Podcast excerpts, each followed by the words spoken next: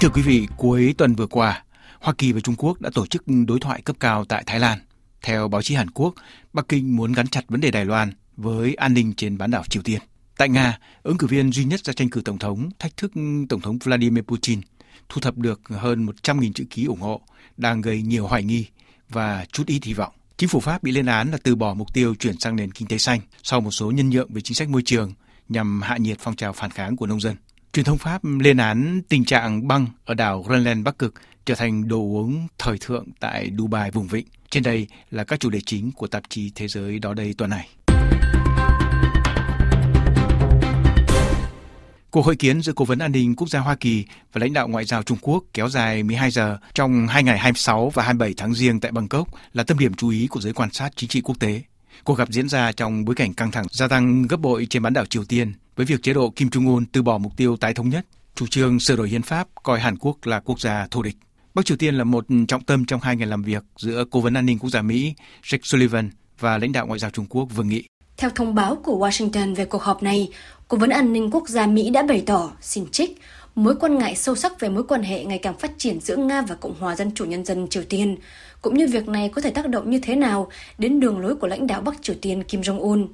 Chúng tôi đã nêu ra những lo ngại đó trực tiếp với Trung Quốc do ảnh hưởng của họ đối với Bình Nhưỡng. Hoa Kỳ hy vọng sẽ có những cuộc thảo luận sâu hơn về chủ đề này. Cho đến nay, Trung Quốc, quốc gia vốn được coi là gần gũi nhất với Bắc Triều Tiên, vẫn giữ im lặng trước các mối đe dọa quân sự ngày càng gia tăng của Bình Nhưỡng. Khả năng Bắc Kinh tác động được đến Bình Nhưỡng ra sao là điều được truyền thông Hàn Quốc theo dõi sát. Báo Korea Times, tờ báo Anh ngữ lâu đời nhất tại Hàn Quốc nhận định, theo các chuyên gia, thì Bắc Kinh có rất ít động lực để đáp ứng yêu cầu của Washington, đặc biệt là khi hai bên đang có những căng thẳng xung quanh vấn đề Đài Loan. Ông Lee Sang-man, chuyên gia về Trung Quốc tại Viện Nghiên cứu Viễn Đông thuộc Đại học Kyung Nam của Hàn Quốc, giải thích, nếu bỏ vấn đề Đài Loan sang một bên thì có rất ít lý do để Bắc Kinh thảo luận về các vấn đề nhạy cảm với Bình Nhưỡng, vì làm như vậy sẽ có khả năng làm căng thẳng mối quan hệ song phương vốn đang nồng ấm hiện nay. Vị chuyên gia này nhấn mạnh, Việc Cố vấn An ninh Quốc gia Mỹ Sullivan đề cập đến các vấn đề liên quan đến Bắc Triều Tiên với lãnh đạo ngoại giao Trung Quốc Vương Nghị cho thấy chính quyền của ông Joe Biden cần đến sự giúp đỡ của Trung Quốc để ngăn cản Bắc Triều Tiên vượt qua lằn danh đỏ, ít nhất là cho đến cuộc bầu cử tổng thống vào tháng 11 tới. Tuy nhiên, Bắc Kinh không sẵn sàng hợp tác vì Mỹ không thay đổi lập trường liên quan đến vấn đề eo biển Đài Loan. Sau cuộc gặp với ông Sullivan, lãnh đạo ngoại giao Trung Quốc khẳng định là Đài Loan là thách thức lớn nhất đối với quan hệ Trung Mỹ và cảnh báo là Washington không được can thiệp vào các vấn đề liên quan đến hòn đảo mà Bắc Kinh coi là thuộc lãnh thổ Trung Quốc và sẽ dùng vũ lực để chiếm lấy nếu con đường gọi là thống nhất hòa bình thất bại. Tại nước Nga, nơi bày tỏ thái độ chống chiến tranh tại Ukraine có thể bị bỏ tù, việc một chính trị gia ra tranh cử tổng thống có quan điểm chống chiến tranh, chống lại tổng thống Putin gây ngạc nhiên. Ngày 31 tháng Giêng vừa qua, ông Boris Nadezhdin đã thu được hơn 100.000 chữ ký ủng hộ, vượt ngưỡng cần thiết để hồ sơ ứng cử được Ủy ban bầu cử chấp thuận. Theo các nhà quan sát, hàng đoàn dài cử tri xếp hàng dưới trời giá lạnh để chờ ký tên ủng hộ Nadezhdin. Ứng cử viên này cũng nhận được sự ủng hộ của nhiều nhà đối lập hàng đầu. Nếu như có một chút hy vọng đặt vào ứng cử viên có thể giúp nước Nga ngừng cuộc chiến tranh thảm khốc kéo dài đã gần 2 năm, thì rất nhiều hoài nghi xung quanh việc Điện Kremlin đã để cho một ứng cử viên chống chiến tranh bày tỏ quan điểm và nhận được sự ủng hộ của dân chúng. Trả lời đài Pháp France Culture, bà Clémentine Fauconnier, giảng viên khoa chính trị học, Đại học Haute Alsace, giải thích về một thủ đoạn của chế độ Putin.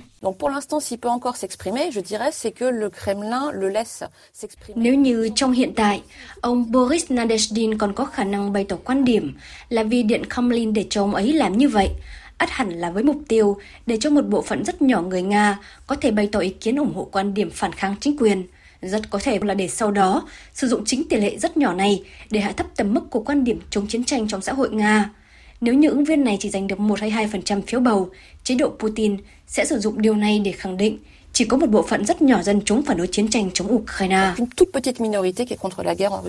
Theo nhà chính trị học Fauconnier, thì việc chế độ Putin để một nhân vật có quan điểm ít nhiều chống đối như trên ra ứng cử từng nằm trong chính sách đa nguyên chính trị dưới quyền lãnh đạo của Điện Kremlin. Vấn đề là lần này liệu giới lãnh đạo Nga có dám mạo hiểm hay không? Tuy nhiên, có nhiều nhà quan sát tỏ ra hoài nghi gấp bội về thủ đoạn của Điện Kremlin. Theo nhà văn, nhà sử học gốc Nga Galicia Ackerman, cựu phóng viên ban tiếng Nga của đài RFI, không kể đến việc ứng viên đối lập duy nhất chống Putin có phải là người của Putin hay không, thì việc đối lập đặt niềm tin vào ứng cử viên này là một sai lầm. Làm như vậy là mắc bẫy chế độ Putin. Bởi khi ủng hộ Nadezhdin, đối lập Nga cũng gián tiếp đi theo lập trường giống điện Kremlin của ứng cử viên này, coi bán đảo Crimea và nhiều vùng lãnh thổ của Ukraine là thuộc chủ quyền của Nga. Bản thân ông Nadezhdin trong một cuộc trả lời phỏng vấn báo Pháp Lạc Khoa mới đây cũng ca ngợi chiến dịch thu hồi bán đảo Crimea không tiếng súng của Tổng thống Nga năm 2014 và đề ngỏ khả năng đưa vào vị trí thủ tướng người hiện đang làm việc dưới quyền của Tổng thống Nga, nếu ông đắc cử. Sau nhiều tuần phản kháng của phong trào nông dân Pháp đòi hỏi chính quyền và Liên Âu điều chỉnh chính sách nông nghiệp, hôm thứ Năm 1 tháng 2, chính phủ của tân Thủ tướng Gabriel Attal đã quyết định tạm hoãn thực thi kế hoạch Ecofito đặt mục tiêu cắt giảm 50% thuốc trừ sâu trước năm 2030 so với những năm 2015 tới 2017, ngay sau khi chính phủ đưa ra biện pháp này, giới bảo vệ môi trường đã lên tiếng phản đối mạnh mẽ. Theo chính trị gia Marie Toussaint, người đứng đầu danh sách tranh cử của Đảng Xanh tại Nghị viện châu Âu vào tháng 6 tới, thì đây là một món quà tẩm thuốc độc của chính phủ Pháp dành cho nông dân.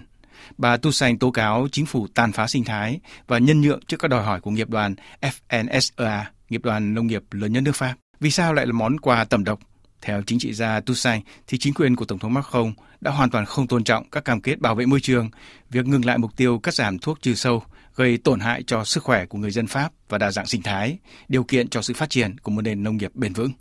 Nhiều tổ chức phi chính phủ cũng lo ngại về quyết định đảo ngược lại hoàn toàn chính sách của Tổng thống. Bảo vệ môi trường, chuyển sang nền kinh tế xanh, vốn là điều đã được Tổng thống Macron đưa ra khi ông ra tranh cử Tổng thống lần thứ hai.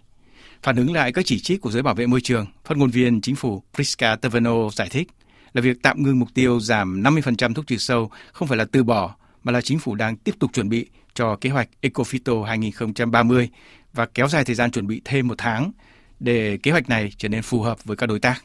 Kế hoạch Ecofito 2030 là kế hoạch cắt giảm thuốc trừ sâu thứ tư. Theo phát ngôn viên chính phủ, thì trong ba đời chính quyền tiền nhiệm, kế hoạch này đã không đi kèm với bất cứ giải pháp nào để hỗ trợ nông dân và đây là điều mà chính phủ đang làm. Trong những tuần đầu năm 2024, báo chí Pháp chú ý đến một mốt mới tại vùng vịnh, tại các nhà hàng sang trọng ở Dubai, thủ phủ kinh tế của các tiểu vương quốc Ả Rập Thống Nhất. Các tay chơi có thể thưởng thức món cốc tai với những viên đá lạnh đến từ vùng đảo Greenland ở Bắc Cực. Băng đá được quảng cáo là hơn 100.000 năm tuổi. Nhà đồng sáng lập công ty khởi nghiệp Arctic Ice của Greenland cho biết là băng đá đến từ đáy biển khoảng 20 tấn băng tinh khiết đã được xuất khẩu sang vùng vịnh để phục vụ nhu cầu thời thượng này. Doanh nghiệp Greenland quảng cáo là băng từ đáy biển Greenland tinh khiết hơn băng của các băng hà bình thường. Băng ở đây hoàn toàn không hề bị nhiễm các chất độc hại do hoạt động của con người. Khu vực mà công ty khai thác được coi là sạch nhất trái đất. Công ty nói trên cũng khẳng định hoạt động kinh doanh này góp phần vào việc giúp cho Greenland chuyển sang nền kinh tế xanh. Theo báo Anh The Guardian, công ty Arctic Ice đã bị tấn công dữ dội trên các mạng xã hội, bị lên án là góp phần làm trầm trọng thêm xu thế biến đổi khí hậu. Một số người dùng Internet còn tung lên các đe dọa tính mạng lãnh đạo công ty.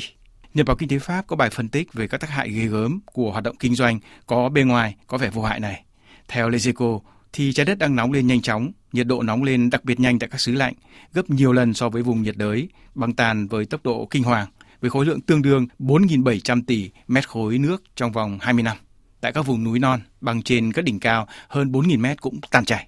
Xét trong bối cảnh này, việc quảng cáo cho món băng tinh khiết vùng cực Bắc, việc vận chuyển băng Bắc cực qua hàng ngàn cây số có khác nào khuyến khích cho xu thế hành xử bất chấp các tác động đến môi trường. Những viên đá lạnh Bắc cực làm mát lòng người uống hay khiến người ta phải dùng mình. Lezeco kết luận.